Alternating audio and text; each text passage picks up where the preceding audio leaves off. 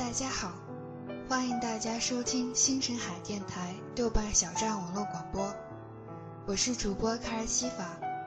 这期特别节目要送给一位叫做李晓的姑娘。嘿，李晓，你好，你现在是在星辰海温暖的小屋子里吧？你的身边一定坐着比你还要激动的小 Q 同学。再看看身边好朋友们灿烂温柔的笑脸吧，你感觉到幸福了吗？前些日子，小 Q 和我说起你要过生日，想要给你惊喜，于是小 Q 让我制作这期特别节目送给你。他给你写了一封信，我念给你听。亲爱的小不小的，生日快乐！我知道你有许多男孩子喜欢，但没有一个给你送过花，给过你浪漫。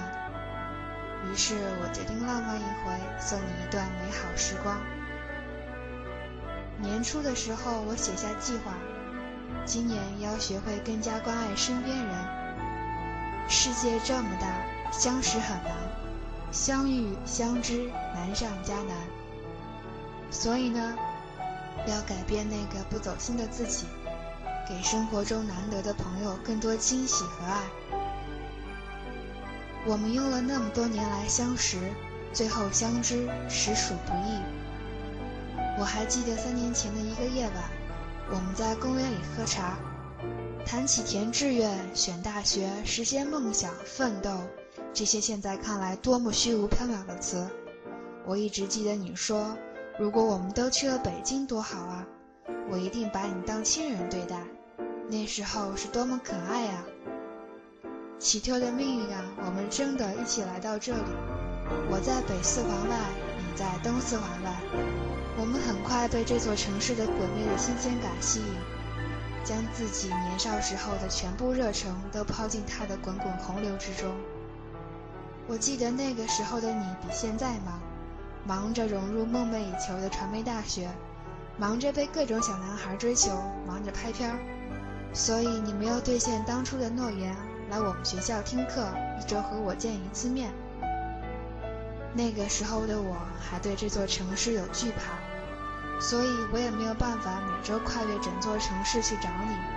我觉得它太大了，从我们学校到你们学校，居然比我去成都逛一次街还复杂。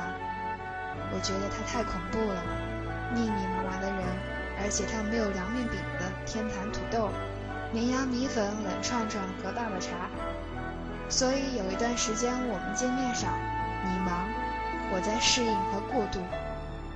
可是既然我们最后还是越来越好，好到终于像亲人一样，这是你生病那次感觉到的。